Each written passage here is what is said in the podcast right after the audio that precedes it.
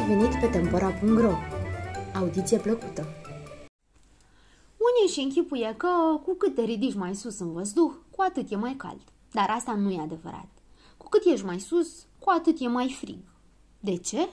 Pentru că sus aerul e mai transparent, iar razele soarelui îl încălzesc foarte puțin. Jos, dimpotrivă, aerul e întotdeauna mai cald. Soarele încălzește cu razele sale pământul, aerul se încălzește de la pământ ca de la o sobă fierbinte. Aerul cald este mai ușor decât cel rece și de aceea se ridică în sus. Cu cât se ridică mai sus, cu atât se răcește mai mult. Prin urmare, sus de tot e un frig veșnic. Și tocmai asta au simțit piticii când s-au ridicat cu balonul lor la mare înălțime. Le era atât de frig că li se înroșiseră nasurile și obrajii. Tropăiau cu toții din picioare, își loveau palmele încercând să se încălzească măcar un pic. Cel mai mult suferea zăpăcilă, care își uitase căciula acasă. Din pricina frigului cumplit, îi se formă sub nas dita mai țurțurele. Tremura ca varga și dinții îi clănțăneau într-una. "Destul cu clănțănitul!" bombănea Dondănel.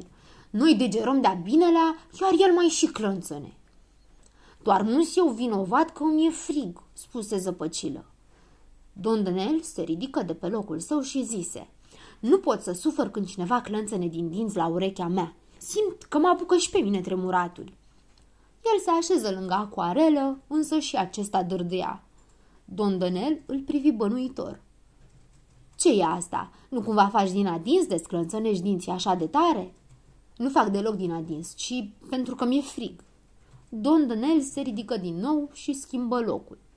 Trecu astfel de câteva ori, de pe un loc pe altul, deranjându-i pe ceilalți. Din pricina frigului, balonul se acoperi cu un strat de chiciură ce scânteia deasupra capetelor prichindeilor, ca și cum ar fi fost făcut din argint curat. Treptat, aerul se răci și în interiorul său și balonul începu să se lase în jos. Peste câteva minute, el cădea cu repeziciune.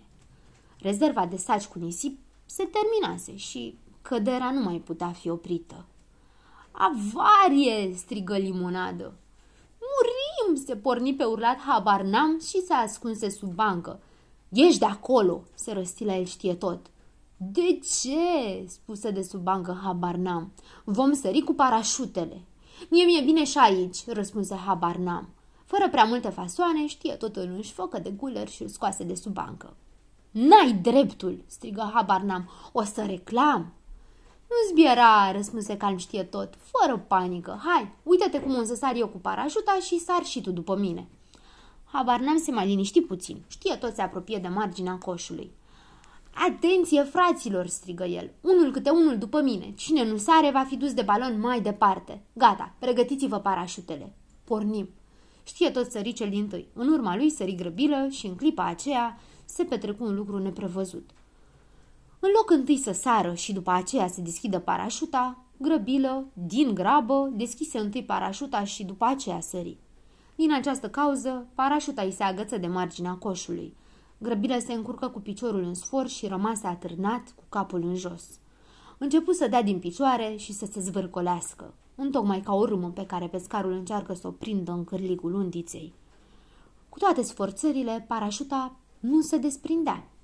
"Fraților!" strigă doctorul Pilulă, "dacă se desprinde parașuta, Grăbilă se va lovi cu capul direct de pământ." Prichindeii au pus mâna cu toții și l-au tras pe Grăbilă cu tot cu parașută înapoi în coș. Habarnam băgă de seamă că balonul începe să se ridice din nou și strigă: "Stați, fraților, nimeni nu mai trebuie să sară. Uite, iarăși urcăm."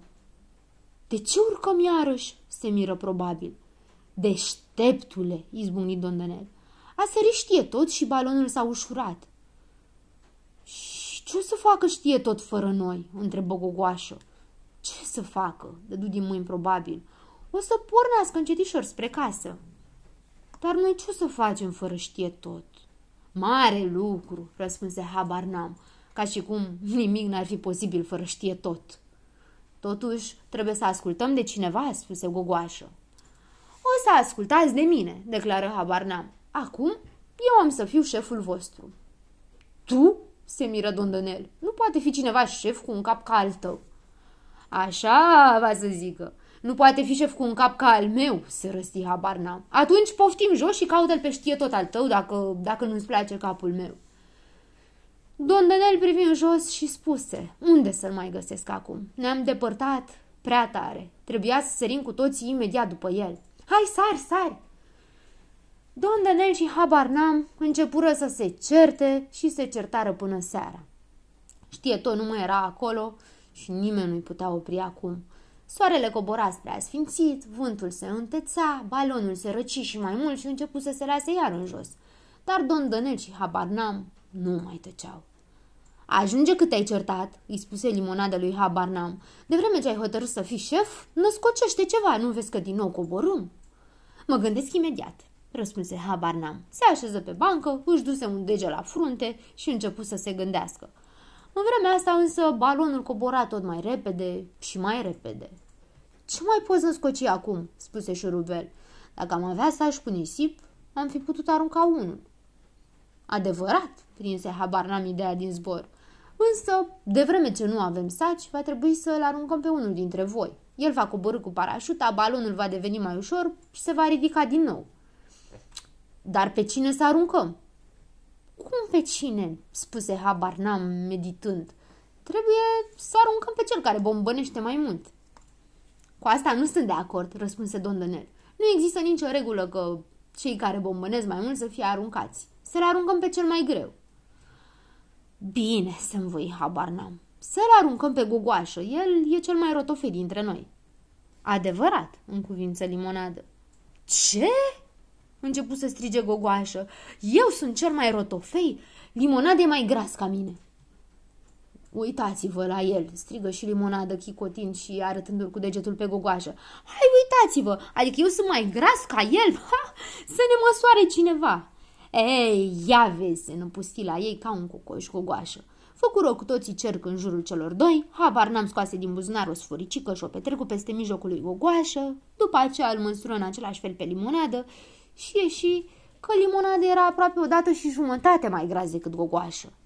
"Nu-i corect!" începu să strige acum Limonadă. "Gogoașa a trișat și a sub burta am văzut eu." "Nu mi-am sub nimica," se apără Gogoașă. "Nu-i adevărat, ți-ai subt-o, am văzut eu, să ne mai măsurăm odată," răgnea tot mai tare Limonadă. Habarnam se apucă să-l măsoare din nou pe Gogoașă, în timp ce Limonadă se învârtea pe lângă ei și striga: Ei, ce faci, umflă-te!" "De ce să mă umflu?" răspundea Gogoașă. "Dacă o să mă umflu, bineînțeles că o să arăt mai gras ca tine."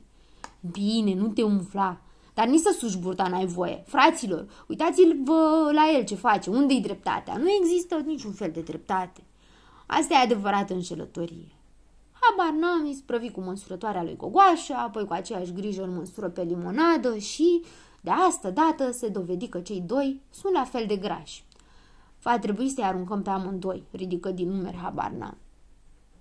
"De ce pe amândoi dacă e de ajuns doar unul?" spuse Limonadă. Vânătorul glonțișor privi peste marginea coșului și văzu că pământul se apropia cu o iuțeală amenințătoare. "Ascultă, Habarnam," zise el. "Hotărăște-te mai degrabă, că acuși ne bubuim de pământ." "Trebuie să ne numărăm, să vedem cine iese să sară cu parașuta," spuse probabil. "Adevărat," îi dădu dreptate Limonadă. "Numai că trebuie să-i numărăm pe toți, și pe cei rotofei, și pe cei slabi, să nu se supere nimeni." "Bine, hai să ne numărăm," se învoi Habarnam. Se așezară cu toți în cerc și Habarnam începu numărătoarea. "Unii, donii, trez, tinter, binter, fez, enimeni, la sfârșit, tinter, hinler, a ieșit." După aceea spuse: "Nu, nu-mi place numărătoarea asta, chiar deloc nu-mi place." Și începu alte numărătoare. "Ententi, saoracati, saoracati, coto." Deodată coșul se izbi cu putere de pământ și se răsturnă. Probabil se prinse cu mâinile de posibil, posibil de probabil și amândoi zburară din coș. După ei, întocmai boabelor de mazăre, se rostogoliră ceilalți pitici. Doar Habarnam, care se ținea de marginea coșului, și Strop, care se agățase cu dinții de pantalonii lui, nu căzură. Lovindu-se de pământ, balonul sări, întocmai ca o minge, descrise în aer un arc uriaș și coborâ din nou. Se izbi iar de pământ și începu să se torească încet. Balonul se lovi de ceva tare și plezni cu o troznitură asurzitoare. Strop fu aruncat departe și o luă la goană, schelălăind cu disperare.